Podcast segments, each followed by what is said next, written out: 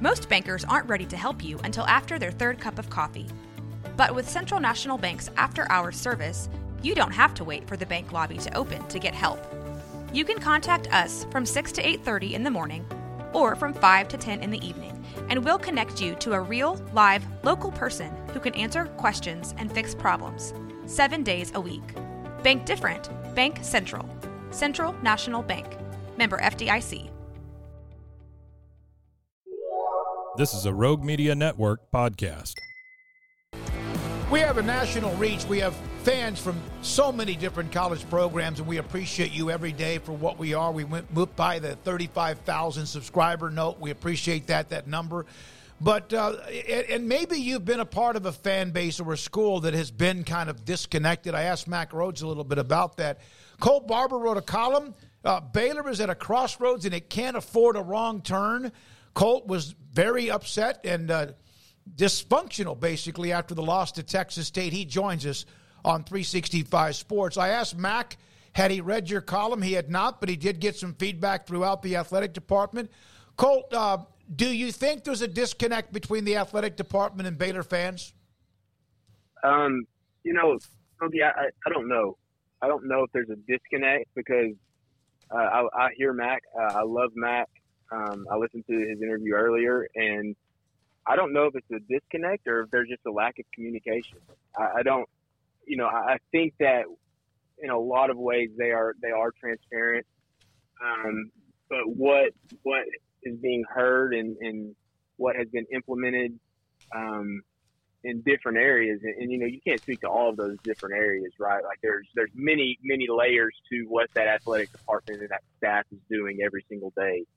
Um, but I, I, think where we are right now, um, and watching Baylor beyond the last two games, and we can talk about the close calls last year.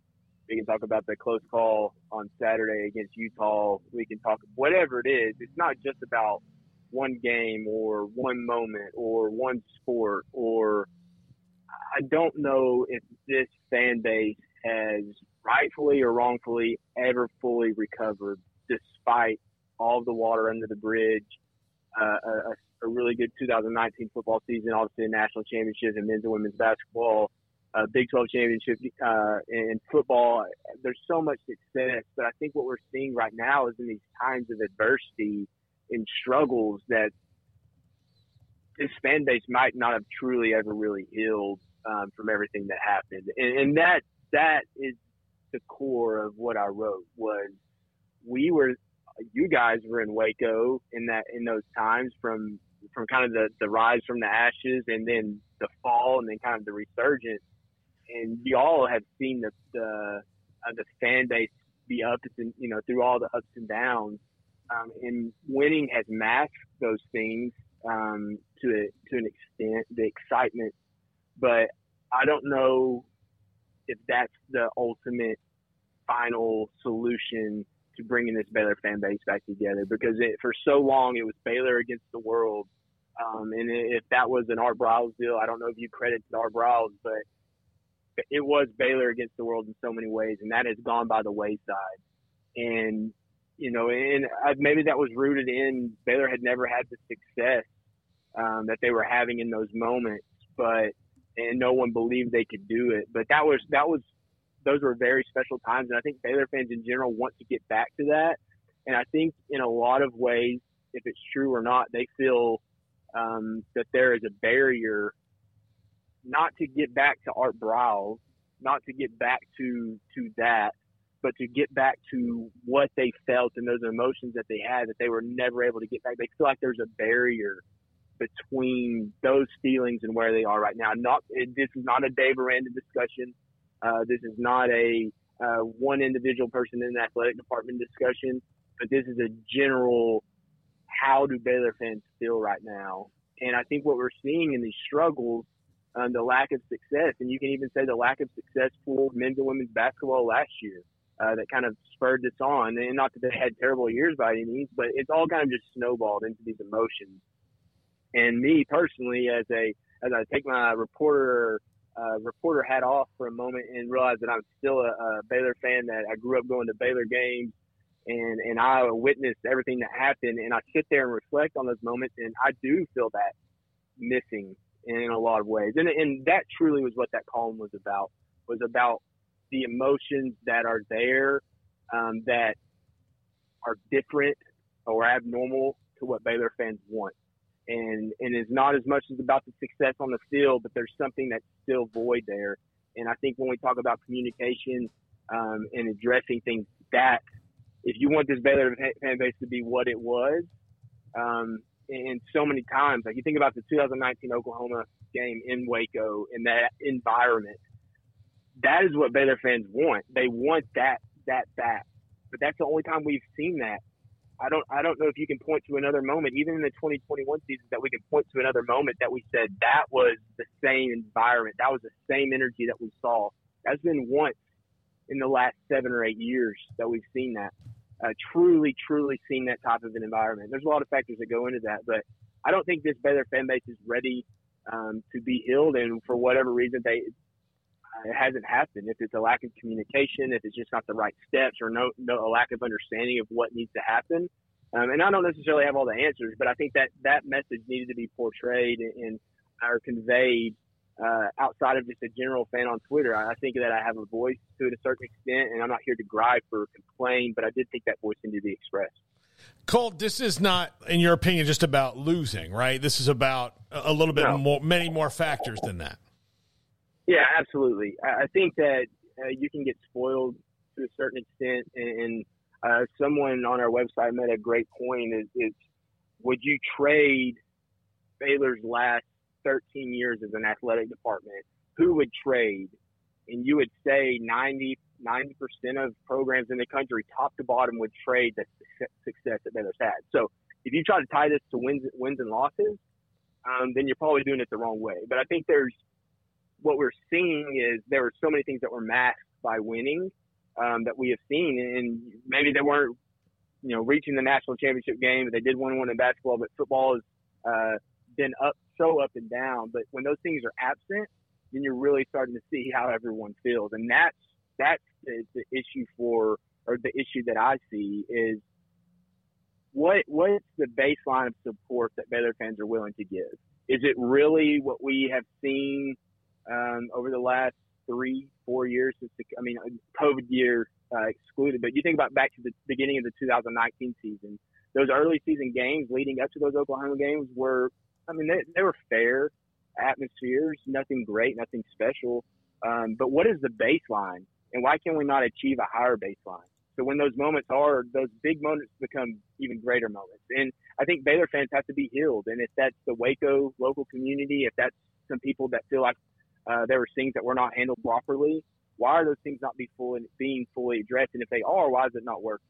Because Baylor's not a uh, four deep fan base. I wrote that in the article. They're not a four deep fan base where they can uh, one exits and another one picks up the slack. That's just not reality. And if you want everyone, if you want to have those environments every single week, what do we need to do to get to that? And has that been done? Like I said, maybe it has and it did not work, or maybe it hasn't fully. Um, and why not? I mean, we we we've seen the same kind of the same results, the same um, outcome for the last several years, and now we're really seeing it come to a head. And you know, winning cures a lot, but obviously it hasn't cured everything. Colt, why was now the time after the Utah game to to put this all together and put this out to the world? I'd imagine some of it had to do with just the timing in your head. You can't, you know, you were obviously thinking about this for quite a while, but what was it about the timing of the Utah loss that uh, was right for putting this out there? Yeah, you know, it wasn't as much about the timing after the Utah loss. I think that that played a part in it, the way that game unfolded, um, and, and seeing the fans and and believe me, like I'm the biggest sympathizer with with games that uh, are 100 and you know 100 plus degrees on the field. The fans are hot. They're sitting directly in the sun. The students do a great job. Often they clear out because it gets so hot. Like I get it. Like they, they, we're in Texas. This year's been brutal. Everybody's trying to get out of the heat. But you see that, and then you see the week before the performance that was on the field, and, and the I don't want to say the in general the apathetic nature, but there's something there that if it's not headed off, and, and like I said, I know winning can take care of a lot of this stuff, but and maybe it's the inconsistencies of the program to an extent. um, or football specifically. But why is it? Why is it being so difficult? It's kind of like pulling teeth. And Smokey, I know that you had some uh, metal, uh, dental work done recently, but it's truly like pulling teeth, right? Like it. What needs to be done to get that fan base rejuvenated? And now, in the midst of it, all the layers are ripped back. Maybe this is the best time to do it. And uh, I sat out a week. I truly sat on the bench for a week. Didn't write anything. Didn't even say anything after Texas State lost. And then it, maybe if I would have felt different after they would have beat Utah, but I still think that those issues would have still been there with or without the loss. All right, uh, Colt. We have John McLean around the corner. I have to ask you this, and, and I might get criticized for asking this question. I, I don't mean it to be this way, but weren't but Baylor fans, since I've arrived in 2010, fans get upset, they get angry. The bottom line, they want to win. They look at reasons to be upset, and if you win, like you said earlier, it can mask some of that. In 2019 and 21, perhaps it did. But it does seem to me, at least in my history, that there's always something to complain about. It's a kick time. It's the uniform numbers. It's where the seats are. It's the TV, you know, is this not a fan base that has kind of perennially been upset about something, no matter winning or losing? Yeah, I mean, I don't think there's any way to deny that. Generally, I think any fan base you deal with a vocal minority that wants to be upset, and everyone also has their own opinion. So whereas this one particular fan might be upset about the, the game time, but has nothing, no worries in the world about the uniforms, well, you have a separate fan that's worried about the opposite. So I think you get a mix of it. Um, and, and that's not a defense of, uh, of anyone. But I think at its core, when you, when you look to what Baylor's quote golden years were, and they've kind of and it's kind of transpired over the last 15 years, but uh, so many people relate what they want to that era, right? So uh, everything seems so perfect because everything was going so well. So I think there's a, a big mixture of that, and uh, the uniforms were awesome then. Well, a lot of that was mm-hmm. probably because they're tied to success, and and people believe that let's bring that back and it's going to fix some things. And and I put it in I put it in the column. I truly believe that those types of things need to be uh, head on head on and addressed. If it's uh, the reasonings behind it or whatever, the communication needs to be there.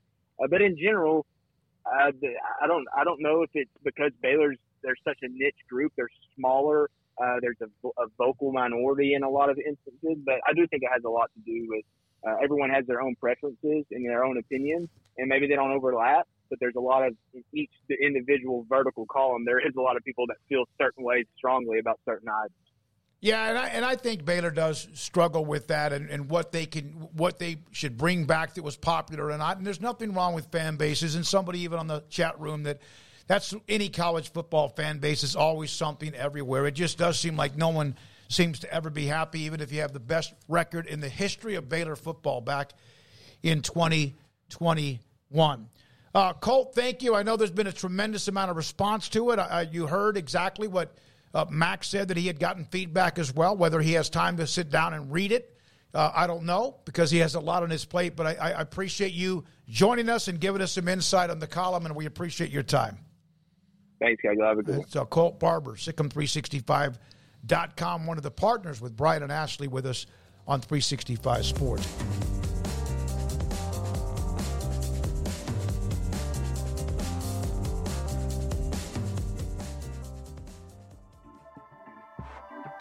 This has been a Rogue Media Network production.